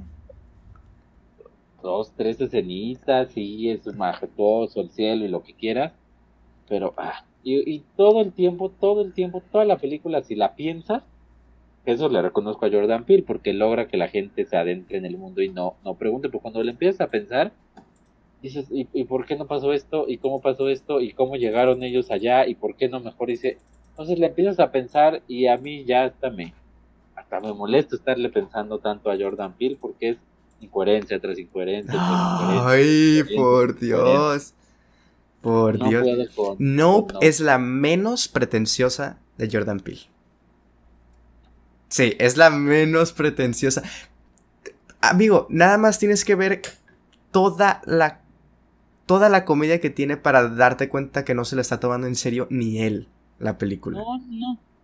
Es que eso es lo que él quiere hacer creer, es el problema. No, no, a ver, a mí me encantan esos toques comédicos. A mí al principio me estaba costando, así fue como, uy, híjole. No, no la película, sino la comedia. Como que, mmm, no sé, no soy muy fan. Pero después me encanta cómo, cómo crea escenas y momentos muy estúpidos de algo que cualquier otra película de terror lo hubiera hecho terrorífico o lo hubiera hecho súper dramático. Para un ejemplo, cuando está eh, abajo del... O sea, está en el carro, creo que abre la puerta, mira hacia arriba y está y se vuelve a meter y se queda ahí sentado el, el Daniel Kaluuya. Y es como, güey, cualquier otro lo hubiera hecho de que no mames, le pisa el acelerador, el carro empieza a correr porque está bien cagado del miedo, lo persigue por arriba, no, hombre, terrorífico y acción y todo lo que tú quieras. Aquí es de una, una tontería. No sé, o sea, me gustó eso. Sí entiendo que, por ejemplo, ahí sí te lo puedo dar, como este sentido de el sentirse inteligente, ¿no? Sobre la comedia sobre el terror de ahora y tal. A mí me gustó. O sea, no la considero terror, como dice David. Bueno, él dice, es un western con elementos de terror, ta, ta, ta. No, qué me gusta. Es un western, todo es un western, damas y caballeros. Aquí el cine, el cine es un western. Yo estoy de acuerdo con que todas las películas tienen algo de western. Eh... a mí me gustó, güey. O sea, me gustó. La verdad, es como una, una película. Mira, aquí para que veas que es la menos pretenciosa también, es la película espectáculo que tiene. que tiene pila ahorita, güey. Y no por eso se me hace. No, no por eso la hace mal, en mi opinión, claro, porque para ti sí. Pero, o sea, no es esta película indie como es Out, no That. No es este, esta película de ah, es que juega un poco ahí con, pues, ¿qué, es lo que está pasando del otro lado, porque hay como clones, qué chingados. Como que esta es, güey, hay algo arriba. Es un ovni, es un alien, ¿qué es? No sabemos qué chingados es, pero hay algo arriba, vamos a intentar matarlo. ¿Cómo? como sea, ¿no? Hay espectacular, acción, western, caballos, está cámara, cine, televisión, todo lo que tú quieras. Para mí no es no es pretenciosa en ese sentido. Nope. yes. Yes. Yo digo que yes. Que ojo, hay una hay un gran debate, se llama nope porque dicen muchas veces nope. No porque sea eh, ¿cómo, ¿cómo es las Tú me lo pusiste en un tweet. Ajá, no, o sea, hace una referencia a como objeto volador no identificado, ah, ¿no? Pero en inglés. Pero también, o sea, sí entiendo que Jordan Peele también se burla de eso, ¿no? O sea, no es gratuito que todo el tiempo diga no. O sea, se está burlando de, del todo. Sí, lo entiendo y sí lo compro. Pero mira, que se quede de comediante en la tele. Que se quede escribiendo guiones de comediante. Está bien. Pero que no se meta a lo que se, él dice ser terror o, o ciencia ficción con terror. Porque pues no. A ver, es ciencia ficción. Yo también creo que es ciencia ficción. Sí, dice, dice Mike. Yo siento más que es una película de ciencia ficción a secas. La ciencia ficción puede tener toques de terror y no por eso ya es de terror. Sí, para mí tampoco es de terror. Pero bueno, tiene, ¿no? El género, entonces. Eh, dice Sergio, Barbarian más que Nope y más que X. Ya está, dice. Más que Nope, sí, más que X. Eh, buenas noches, ¿para cuándo House of the Dragon? Dice Lord Echeverría. Bienvenido, mi buen Lord. Eh, nunca me he visto Game of Thrones, entonces... En enero, en enero Osvaldo se los tiene. Ahí, si no, vamos a contratar a Freddy para que haga un, video. Le vamos a prestar el espacio. Que hable de la casa no he visto una, pero yo les, platico. Muy bien, a ver. Pues bueno, vamos, vamos, que todavía, todavía hay varias. Eh, Men, que la acabas de ver, de Alex Garland. Sí, de Alex Garland. Fíjate, ¿de qué trata esta película? Hoy estábamos hablando de que el cine se diferencia y ahí les va. Una chica llega a una casa sola, mm. Este, pero en esta ocasión porque está, está superando un, tema personal muy fuerte que luego se explica. Entonces llega a una casa a las afueras de, Escocia, no, recuerdo bien, en, en Reino Unido. Llega a una casa solitaria y en un pueblo solitario la recibe un tipo que es el, el, casero, pero ya, ya llega, se queda y desde el minuto uno empiezan a pasar un poco de cosas, de cosas extrañas, ¿no? Que no tanto en la casa, sino en el exterior. O sea, parecía, ni la casa es un lugar seguro, pero pareciera que el pueblo en sí tampoco. Entonces empiezan a pasar una serie de cosas raras que inicia con un hombre desnudo que la, que la está acosando desde, desde la afuera de, del lugar.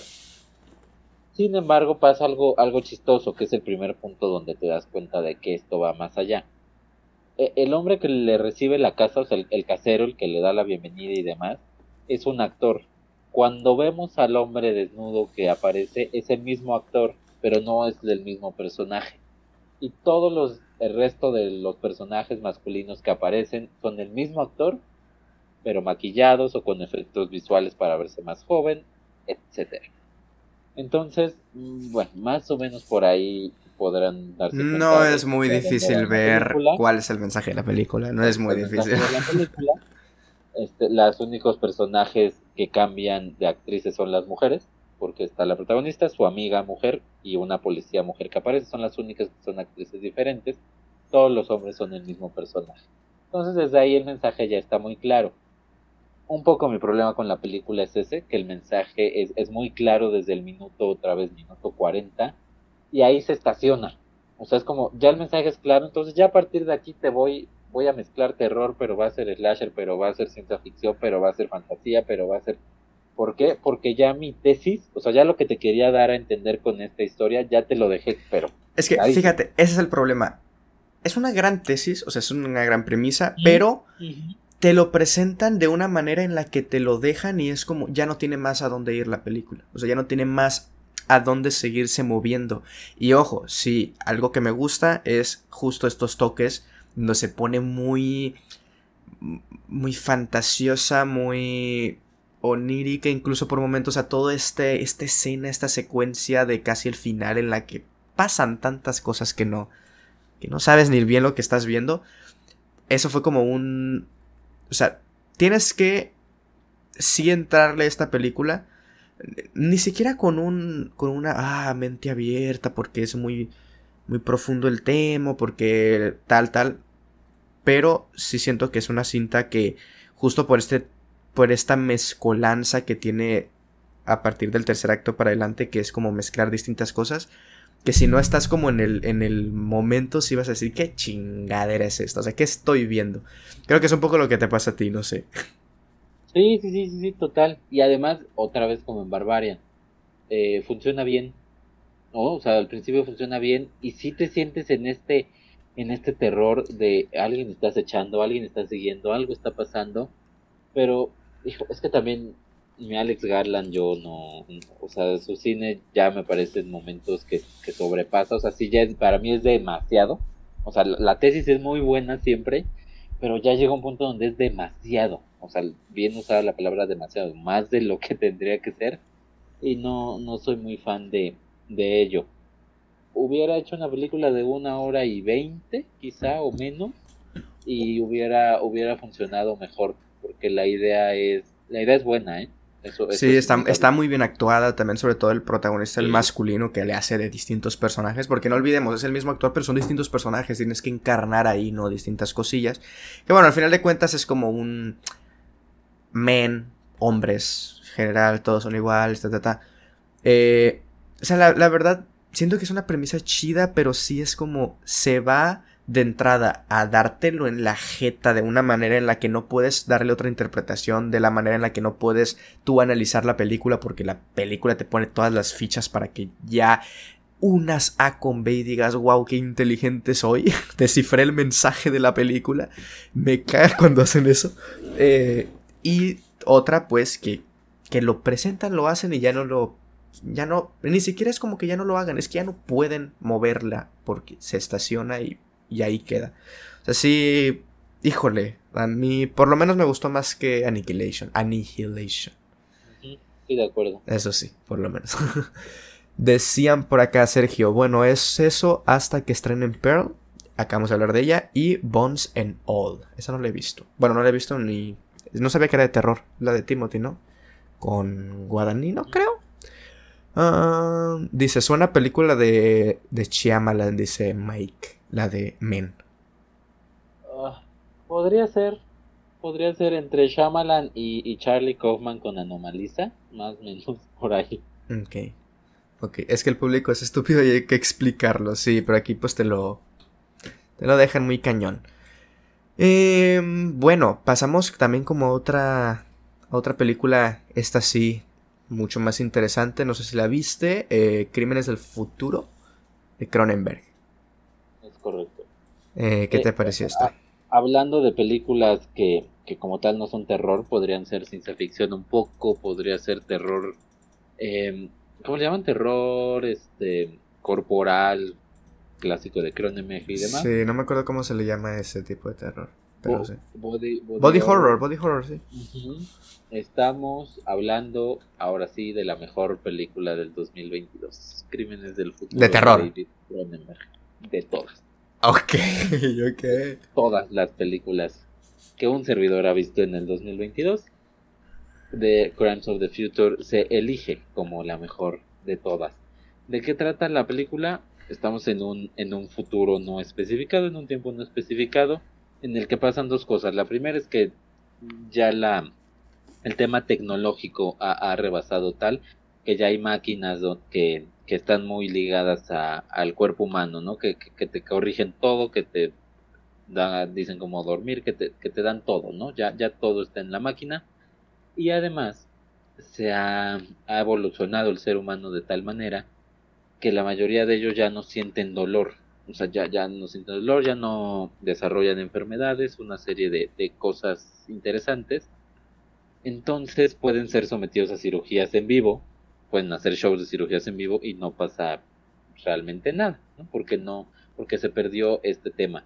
Y entre ellos hay un personaje que es uno de los protagonistas que tiene la capacidad de incluso regenerar sus, sus órganos de manera más rápida que, que otros y esto lo lleva junto con su pareja de, de show a hacer shows en los que frente a la gente lo abren y, y, ven cómo se regenera y demás.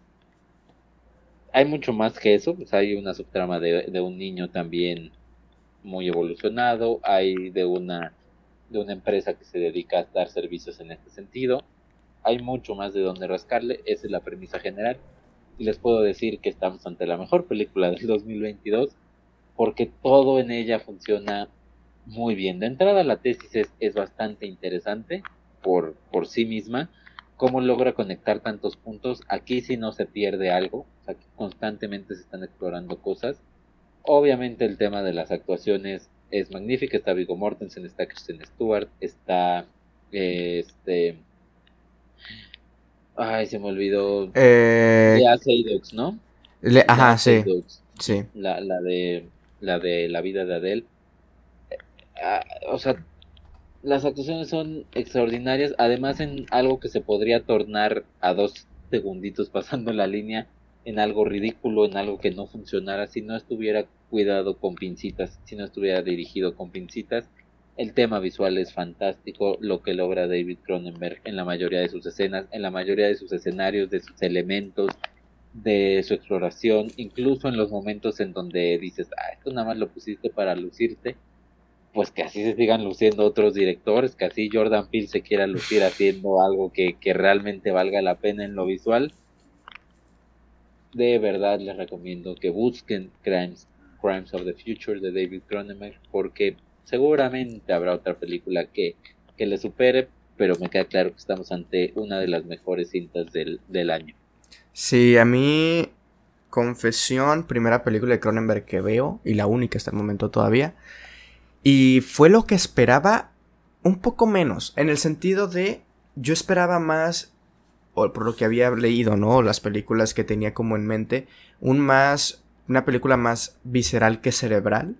Y esta cinta termina por ser al revés, ¿no? Una película más de su tesis, más de su mundo, de su contexto, de cómo se maneja el arte aquí, de cómo se manejan las tecnologías aquí, eh, y no tanto una película que se utilice el eh, la, la maldeformación del cuerpo, la creación de nuevos órganos, eh, todo eso como una especie de, morbo, ¿no?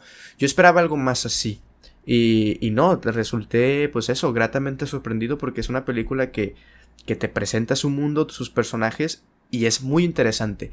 A mí en lo personal, si hay algo que no me terminó por encantar es justo el final. Me parece que cierra de una manera en la que no cierra, pero no es como que una película que digas tú, o un final que digas tú, ah, te deja así, y, con ganas, y como con incertidumbre. Yo terminé y fue como, no mames que ya terminó, o sea, no sentí como un, ni como un cierre, ni como unas ganas de saber qué más pasaba después, o sea, fue como un, pues ya acabó, güey. No, a mí me encantó ese final. o sea, es como, o sea, es como hay un después, o sea, es, o, sea, no se va a quedar nada más ahí, hay un después, no en la película, sino en la, en la propia trama, hay más, o sea, a pesar de que lo que hace este personaje ya es una locura, todavía hay más, y es un poco como a qué nos va a, a llevar cuando lleguemos a ese punto en el que ya no va a haber suficiente, o sea, no, no va a haber nada que sea lo suficientemente asombroso o atractivo, entonces siempre vamos a tener que estar buscando algo más y eventualmente lo, lo conseguiremos, ¿no? Pero el tema es que eso, se va a perder el, el sentido de la sorpresa. Sí, sí, la película es, es, es, horrendamente bella, o sea, es, es, híjole, es una cosa muy, muy extraña y que aquí sí, a diferencia de Men, sí necesitas entrar con la mente bien abierta porque, híjole, Sí, desde los conceptos que te presenta hasta la propia amalgama, ¿no? De, de, de, formaciones y todo eso, sí es muy... Es una gran película, es una muy buena película. Eh, necesito ver más de Cronenberg y sobre todo necesito ver esos, esas películas del siglo pasado de Cronenberg que marcaron ¿no? al Cronenberg que, que es ahora. Pero bueno, no, no pensaba que justo iba a ser tu favorita del año, no solamente del género. Impresionante. Eh, pues a ver, Smile y Ends, y cerramos. Bueno, no sé si tengas una, alguna otra. Este. Dos segundos, Boris, Boris, Boris. Ah, Pero si quieres, date con Smile porque no la vi. Entonces ahí compensamos. Eh, no la veas, ya, siguiente. Eh, híjole, es que, es que, güey, es una película que lamentablemente está ejecutada con las patas. O sea, la premisa sí es muy chida. O sea, sí pudo haber sido un drama disfrazado de terror. Pero no, es un terror cualquiera disfrazado con que es la película, que el terror es una enfermedad y que se, se propaga y que tal y que tal. Es la misma chingadera de siempre. La neta yo estoy bien decepcionado con esta película. Vi el tráiler y el tráiler me gustó. O sea, el tráiler de verdad me decía yo, híjole, me va a dar miedo esta película. Yo soy muy a mí la neta ya nada me da miedo. O sea, no, no, en películas es muy difícil que sienta miedo. Y aquí, o sea, o sea obviamente quitando los, los screamers, ¿no? Porque eso no es miedo, eso es una reacción natural del cuerpo que si te ponen muy alto el volumen, pues vas a hacer así. Eso no es terror, eso es, es una reacción y ya está. Son mamadas. Eso son mamadas. Eh, y aquí me gusta que tienen como esa premisa o esa intención de de hablarnos desde un punto de vista más más drama psicológico que un terror, pero lamentablemente no o sea, se nota que querían hacer un It Follows, pues, pero es que It Follows está mucho. O sea, It Follows es la es, esta es la misma que It Follows, nomás que It Follows es de una como de, como de enfermedad de transmisión sexual, ¿no? Si no me equivoco, no, no sé si era el SIDA o si era alguna otra, pero, pero bueno, era una, una ETS. Pero aquí aquí, o sea, es como algo mental, pero nunca se, nunca se queda claro tampoco de si, si es una enfermedad que se pasa o si simplemente algo, eh, o sea, ¿cómo se le llama? Fantasioso, pero en el terror, no sé, me fue el nombre de cómo, o sea, de si es algo, o sea, de si estamos viendo una película que es terrenal y que la enfermedad ellos la visualizan como si fuera terror y cosas así, o si sí hay un ente más, o sea, como que tampoco queda eso muy en claro, eh, en dado caso de que sí haya un ente más que es por lo que intentan decantarse un poco al final, pues qué sentido tiene hacerla como si fuera una enfermedad, o sea, como que no, no, la neta sí salí muy decepcionado y sí es una película muy, muy...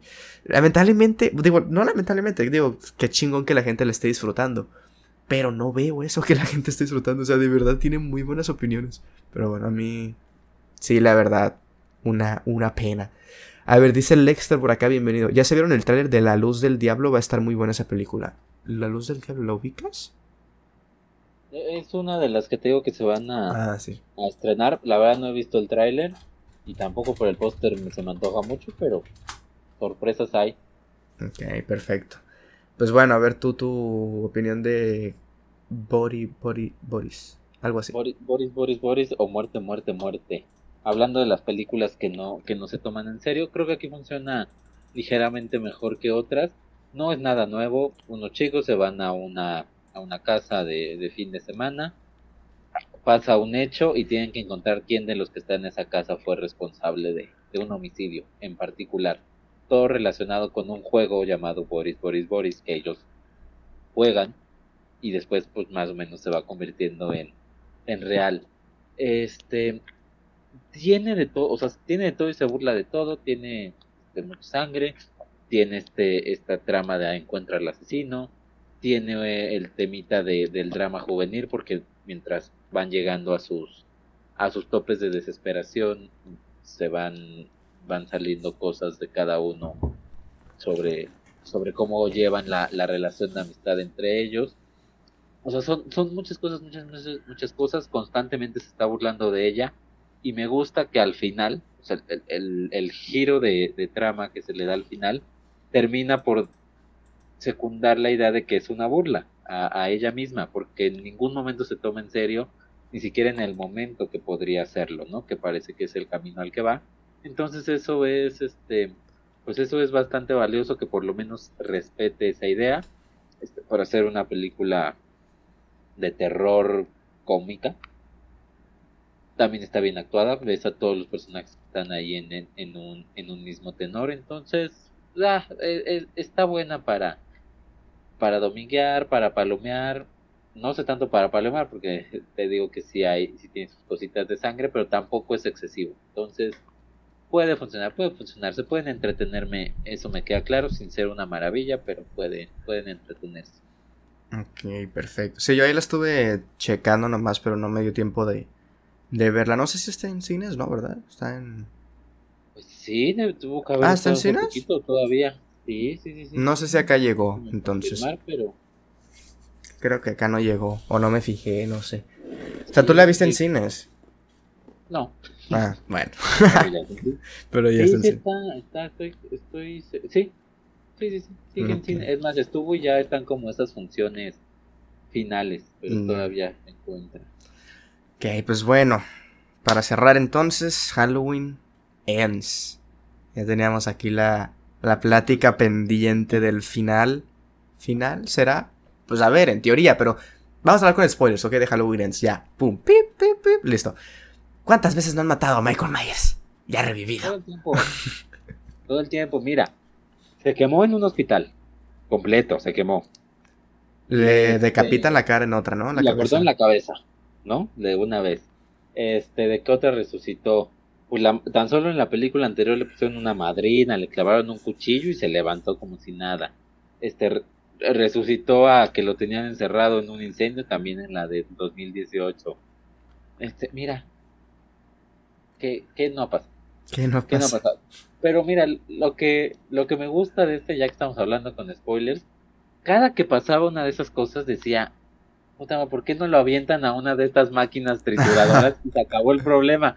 Entonces cuando vi esa escena fui el más feliz, fui como un niño viendo viendo su proyecto terminado. Eso me gustó mucho. Sí, es que así es más difícil, ¿no? Que regrese. Digo, hay maneras, siempre hay maneras, pero... Sí, el espíritu, la máscara. por ahí se queda la máscara. Mm. Que por ahí va un final alternativo, pero ahorita platico. Sí, sí, que bueno, tiene que ver mucho con la de Season of Witch, ¿no? No la he visto, pero si no me equivoco, como que tiene ahí sus sus referencias, sus cosillas. bueno, desde, desde el título, ¿no? O sea, como que te mm. lleva para allá y se supone que la película, por ahí, de hecho lo vi porque lo retuiteó este Mike, que la película iba a terminar supuestamente así, con, con una vista a la, a la empresa esta de máscaras de terror, y entre ellas iba a estar escupiendo máscaras y una de esas eran las de Michael Myers, ¿no? Como dando a entender que era, que era un, un tema de, de un gran emporio. Y de hecho hay un fan hace la imagen donde al final de Halloween, cuando se acerca a la cámara, te acercas, acercas, acercas y terminas viendo el simbolito de, de la empresa de, de, Season of the Witch. O sea, como que todo es, o sea, como que quien se la ponga, pues hace mal. Que sería lógico con la trama que, que se ve. No, no hubiera sido un mal final. Ok. Eh, a mí me gustó, güey. ¿Qué te digo? A ver, de entrada no, no, no sé si tú te has visto todas. Yo no. O sea, yo Halloween de Carpenter y estas tres.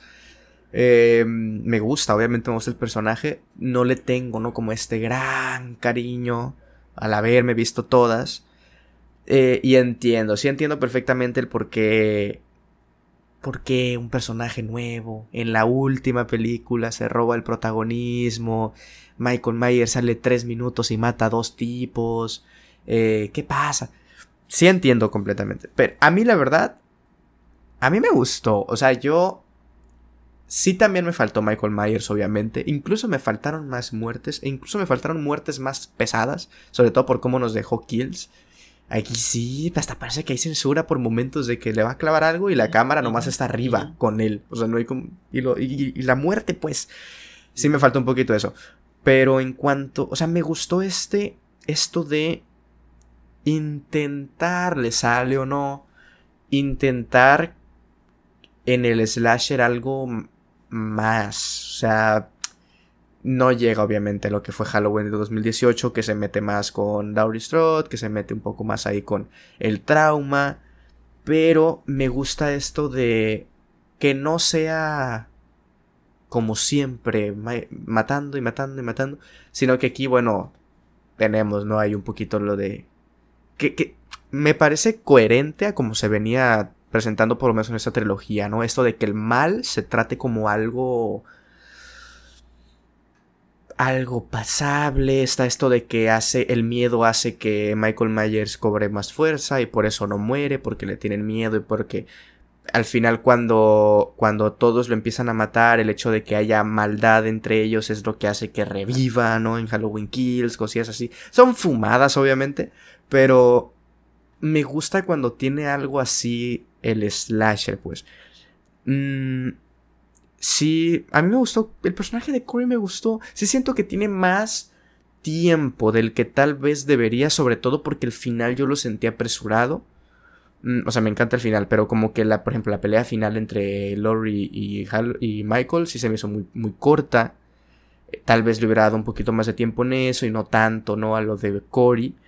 Pero de igualmente, sí, no sé, a mí me gustó como este, el prólogo me gustó, por ejemplo. Que sí estaba esperando que llegara Michael, ¿no? Pero no llega. Pero, no sé, siento que... Para mí está más arriba de Kills, por ejemplo. O sea, obviamente más abajo de... De, de Halloween normal, del 2018. Pero me gusta eso de que por lo menos le intenten dar trasfondo, digamos, un poco al personaje, a la historia. Me gustó, me gustó. A ver, quiero escucharte a ti primero. Este, ajá. Mira, te voy a decir algo. Dime. Si uno llega a un, a un restaurante, 9 de la mañana, y llega el mesero y le dice: Ah, ya sé que va. Uh, algo nuevo. No, quiero ver lo que ya. quiero lo que ya como todos los días. No, no, no, no, no, no voy a decir eso. Mira, llega un mesero y te dice, te voy a, va por ahí, pero te voy a servir un pan con café y dices, ok, te lleva tu pan, te lleva azúcar, te lleva una cucharada, una cucharita para acá, te lleva crema o, leche para, para tu café. Pero no te lleva el café. llevando una Fanta. dices, a ver, ok, sí, la Fanta me gusta, está buena. Pero uno ni va con todo lo que me trae, ni es lo que tú me vendiste tú me dijiste que este era el final de, de Laurie Strode y Michael Myers. A ver, es el final. Cierra. 20 minutos, pues no, mejor hubiera subido ahí un pinche video a YouTube de 20 minutos y ya. Porque la idea no es mala, porque me, me gusta, y además a mí me gustan todas las de pero eh, la idea no es mala, pero quizá pues eso hubiera podido ser un Halloween 4, me explico. O sea, después de Halloween, de Halloween Ends, eso entraba perfectamente. O en su caso, dejar ahí ese tema y decir, bueno, pues ya para Halloween 4, pues va a haber un Michael Myers que no es ese Michael Myers, sino uno nuevo. Pero la propia película mata su concepto, o sea, lo presenta en una hora, lo desarrolla en 30 minutos y lo mata en dos minutos. Por en el sentido de que es una trilogía, en ese entendido, de, en esa línea del tiempo. ¿Por qué harías eso? Y a final de cuentas, pues cuando vas a ver un Laurie Strode, no porque quiera ver, y ahí es porque te decía que no era tu, tu punto, no porque quiera ver 20 veces Laurie Strode contra Michael Myers, pero si me vendiste el final de esta historia, pues desarrolla el final de esta historia. Aunque crees esta, esta esta subtrama alternativa y a raíz de esto generes más películas. Está bien, no pasa nada. Pero ¿por qué dejar literal en las cloacas a Michael Myers y a Laurie Strode ahí como una viejita impertinente que no deja salir a su nieto? Porque a veces se reducen estos personajes. Y lo peor de todo es que la batalla final, sí, ya muy geriátrica, porque me, me pelean nomás en una cocinita dos segundos. A mí me encanta y este e, esta visualización que hace de todos los momentos donde Michael Myers este y Laurie se agarraron a madrazos a mí me encantó o sea me gustó mucho el final me gustó la parte en la que me dieron lo que se vendía eso me gustó y lo demás no es que lo odie, pero no entiendo cómo, cómo encaja en, este producto. No es malo, tampoco es una maravilla. O sea, aunque no fuera el Halloween End, tampoco es una, es una joya de historia, ¿no? Pero lo, lo pasaría más. Mi problema con esta película es, es, o sea, 40 años para ver, para ver a Laurie Strode, que ya ha tenido otras sagas, yo lo sé, pero el final que le dieron en Halloween 2 ni siquiera es, es como tal final. Eh, el final que le dieron en Halloween 20 años es una payasada. Entonces parecía que esta trilogía iba a llevarnos a ese punto, que por fin podríamos ver este, este gran encuentro a, a madrazos, porque además en Halloween 18 la vimos aventarse con todo contra Michael Myers, una mujer inteligente que tenía todo planeado y pues a final de cuentas agarraron dos minutos ahí medio a trancasitos y ya. Miren amigos, esta es la opinión de un fan empedernido que no le gustó lo que hicieron con su saga. Tal cual como pasó con Star Wars episodio 8. Aquí no se valora lo que se debe. En una saga donde Jamie Lee Curtis o donde Larry Strode se da un beso con Michael Myers y que es su hermano y que lo resucitan y es la bruja y Satanás y lo que tú quieras. Que se quejan porque hay un hombrecito ahí que le pasaron el mal, que no sale. Ah, Michael Myers. Eh, es la, es la cosa, es la cosa menos fumada y mamada que han hecho en toda la saga. La neta. No, Halloween 1 y 2, ahí está. O sea, sí, lo entiendo, lo de esta secta, lo de que Michael es su, su, hermano, lo de que, sí, sí, sí, sí, sí, cuando hacen el reality show también es una mafada. Todo eso lo, lo entiendo, pero ¿para qué? O sea, ¿por qué se justifican en que hubo pura payasada para hacer otra payasada? Pudieron no haber cerrado bien. No es payasada, no es payasada. Está chido el personaje de Corey te lo tratan, te lo Es que tú no tienes problema con Cory, lo que tienes problema es con el poco tiempo de Michael. Con no, te estoy diciendo, es que además tampoco es que la historia de Cory sea un peliculón, o sea, no es un guion de, de miedo, tampoco es una gran historia, porque además, ok, a ver, se supone que la maldad se pasa o que la sociedad te lleva a eso, o sea, entre que la sociedad te lleva eso y también su, su tema mafufo de que Michael Myers lo ve a los ojos y lo perdona y casi que lo hace su, su pupilo, que sí está fumado. Pero porque ve la maldad en su... Que ve la maldad en él.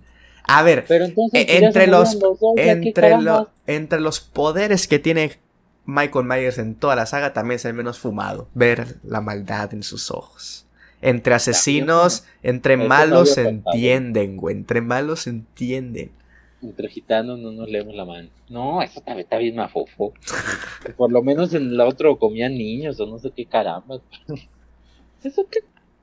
No, no, no. Sí, mira, justo lo que dice David. Yo soy Tim Corey, mi único problema es que se muere el güey y pues se pierde el mensaje por dar un final cerrado. Sí, sí, sí. O sea, si... Eh, mira, lo lo que hubiera estado chido es que esta película hubiese dado pie a nuevas historias con Cory o con otros en el sentido de que eh, se pasó, ¿no? La maldad o, o va a estar presente de alguna manera siempre Michael Myers, porque aquí queda en una especie de ya, no hay Michael Myers, no hay otros que puedan ser Michael Myers, no hay nada, no se termina y ya está. Pero la sí entiendo eso, o sea, la propia película te venía presentando eso, que se pasa, que, que no es necesario que sea Michael Myers para que haya un asesino en Haddonfield y la chingada. Pero, pues al final no queda nadie tampoco. O sea, sí entiendo eso. O sea, sí, sí, sí, sí. O sea, sí es. Sí lo comprendo, pero. Me gustó. o sea, a mí me gustó, pues sí, me gustó. Aparte, dentro, ahí en el top que está en Cinefilos MX, pues creo que la puse en la 7 o seis por ahí, o sea, tampoco estoy diciendo que sea un horror, pero son esas cosas, son esas cosas. O sea, David Gordon Green, que es el director de esas películas, va a hacer eh, los reboots del exorcista. ¿Qué va a pasar? O sea, de repente va a salir ahí un mago y va a resultar que todo era Harry Potter. ¿Qué va a hacer? No, por favor, no, me duermo en la película. Ay, ay. Este andas mal, desde este año andas mal. anda chisqueado. Anda chisqueado. Si Cory siguiera vivo y apareciera al final mientras Lori narraba que el mal siempre vive, darían en el clavo. Sí, o, alguien, ¿no? Ahí que agarrara la máscara. La máscara. Ajá, justo, justo algo así. Que lo pueden hacer, o sea, sale la 4, ya se murió Lori, alguien agarró la. Sí, es el prólogo y ya, güey. O sea, sí. Pero pues, sí, ya sabemos pues, que en este tipo de películas, no solamente las de Halloween, sino las de. Eh, las de Scream, las de. Este, Freddy Krueger, las de Jason, te rompen el final y los primeros 10 minutos de la siguiente te lo arreglan de una manera tan mamada, pero te lo arreglan, ¿no? Entonces, ver. Aparte, ahí está el truco. Porque el, ¿por qué no lo enterraron con la. Bueno, lo trituraron o lo que sea con la máscara para que se acabara la maldad de plano? por algo dejan ahí la máscara si quieren más películas. Sí, sí. Sí, a ver, yo sí creo que va a haber más, porque y si no es aquí, ¿en cuántos años crees que va a haber una nueva de Halloween? y, haz, tu predicción, ¿va a ser un reboot? Según, así a la chingada otra vez Michael Myers. ¿Va a ser un remake de la primera o va a ser una secuela? Año y premisa. Año y premisa. 2028 tan pronto, seis años. Ah, bueno, bueno. No, en los 50 años van a ser una película alternativa, güey, una historia alterna en la cual em- no es... Una empresa que vende máscaras. Ahí está. ¿Cómo ves? En el 2028 entonces. 2028 va a ser una secuela de estas o sea, a manera de secuela de estas películas. Ya no va a tener nada que ver Laurie Strode ni nada, pero va a agarrarse un poco de esta de esta línea, creo. Ok, pero ¿qué? ¿Va a haber Michael Myers? ¿Va a revivir? ¿O no va a existir Michael? O sea, puede haber un, puede haber un malo, pero no Michael Myers, pues. Va a haber un malo, va a haber un malo con esa máscara, pero no va a ser este Michael Myers. Pero va a ser Michael Myers, pero va a ser. respetar, ajá. Pero va a ser el Michael Myers que, o sea, va a ser el personaje que camina así, que no le hace nada, ¿sí? ¿sí? Sí, sí, sí. O sea, no puedes sacar a Freddy Krueger de pesadilla en la calle del infierno. No puede sacar a Michael Myers de Halloween. Pero va a salir, como dice David, la nieta de Laurie. La nieta de Laurie va a ser la protagonista. La nueva Laurie. La nueva Laurie, que ya, que ya fue su ya fue su hija, ahora le toca a la nieta. Que ya en alguna fue su hija la mala. Muy bien. Pues bueno. Conclusiones. ¿Cómo ha sido el cine de terror este año? Bueno, malo, promedio, decepcionante, sorpresivo, interesante. ¿Cómo lo catalogas? Mira, también justo lo que platicábamos, que desde hace un tiempo vienen propuestas diferentes. Van como cinco años que yo leo el tweet de es el mejor año para el cine de terror en décadas. Ya llevo como desde el 2017 escuchando eso. Está bien, hay propuestas interesantes este año, me gusta. Quizás salvo la masacre en Texas, no he visto otra porquería. O sea, lo demás está pasable. Pero no, creo que sí le falta. Smile, ok veremos. Miren, también siempre que haya una película que en redes inunde con que es la más terrorífica, no creo. Ah, es la peor. Que sí, no. Siempre. Que sí, no el año pasado con The Medium. ¿Fue el año pasado o el antepasado? El pasado. El año pasado, creo sí, con The Medium. Y este también Terrifier 2, ¿no? ah, pero sí, pero a Terrifier 2 yo le tengo ganas, me vi la 1, pero le tengo ganas.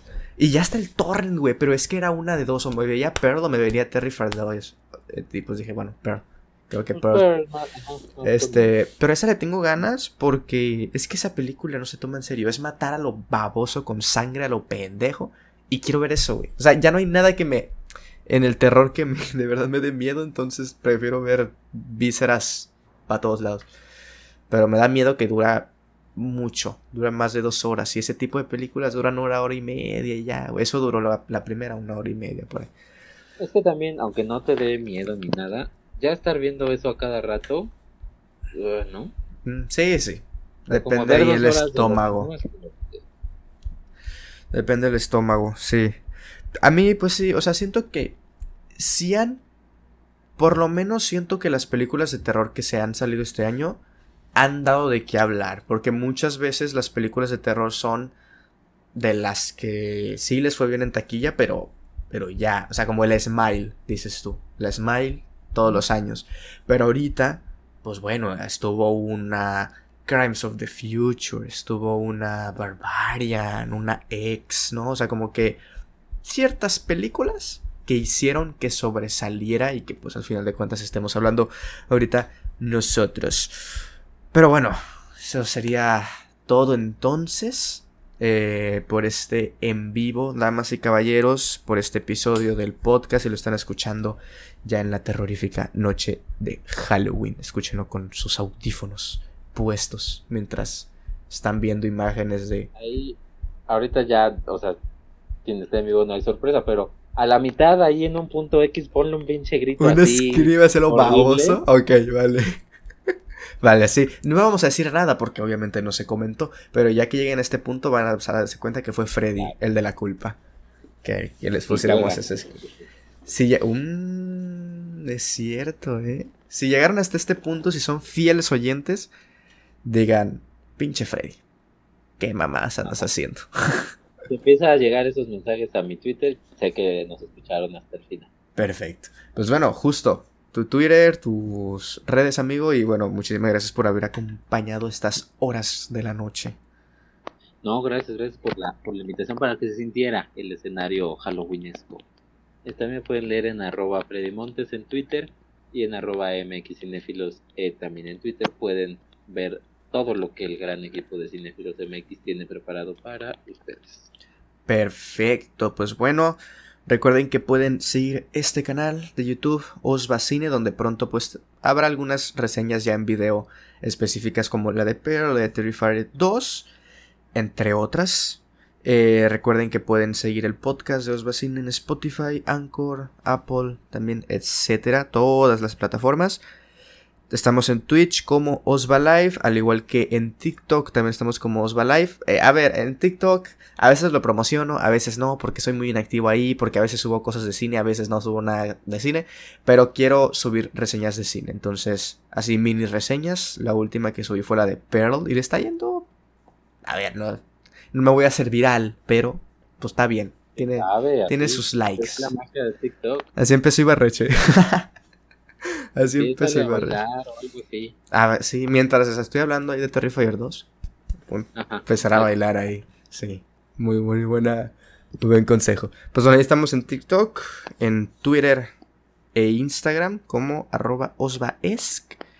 Y creo que ya, bueno, en Patreon, si gustan apoyar, si gustan proponer temas, estamos en Patreon como Osva Cine. Pues nada, mi Freddy, muchísimas gracias por haber acompañado. No sé si tengas algunas, algo más que comentar, algo que decir. Este, vean Crimes of the Future, sin, duda alguna. Ese sería mi, mi cierre para esta, esta sección. Vean Nope también. Nope, no. Nope, esa Nope, esa Nope la vean. no, sí veanla, no vean Smile, esa sí no.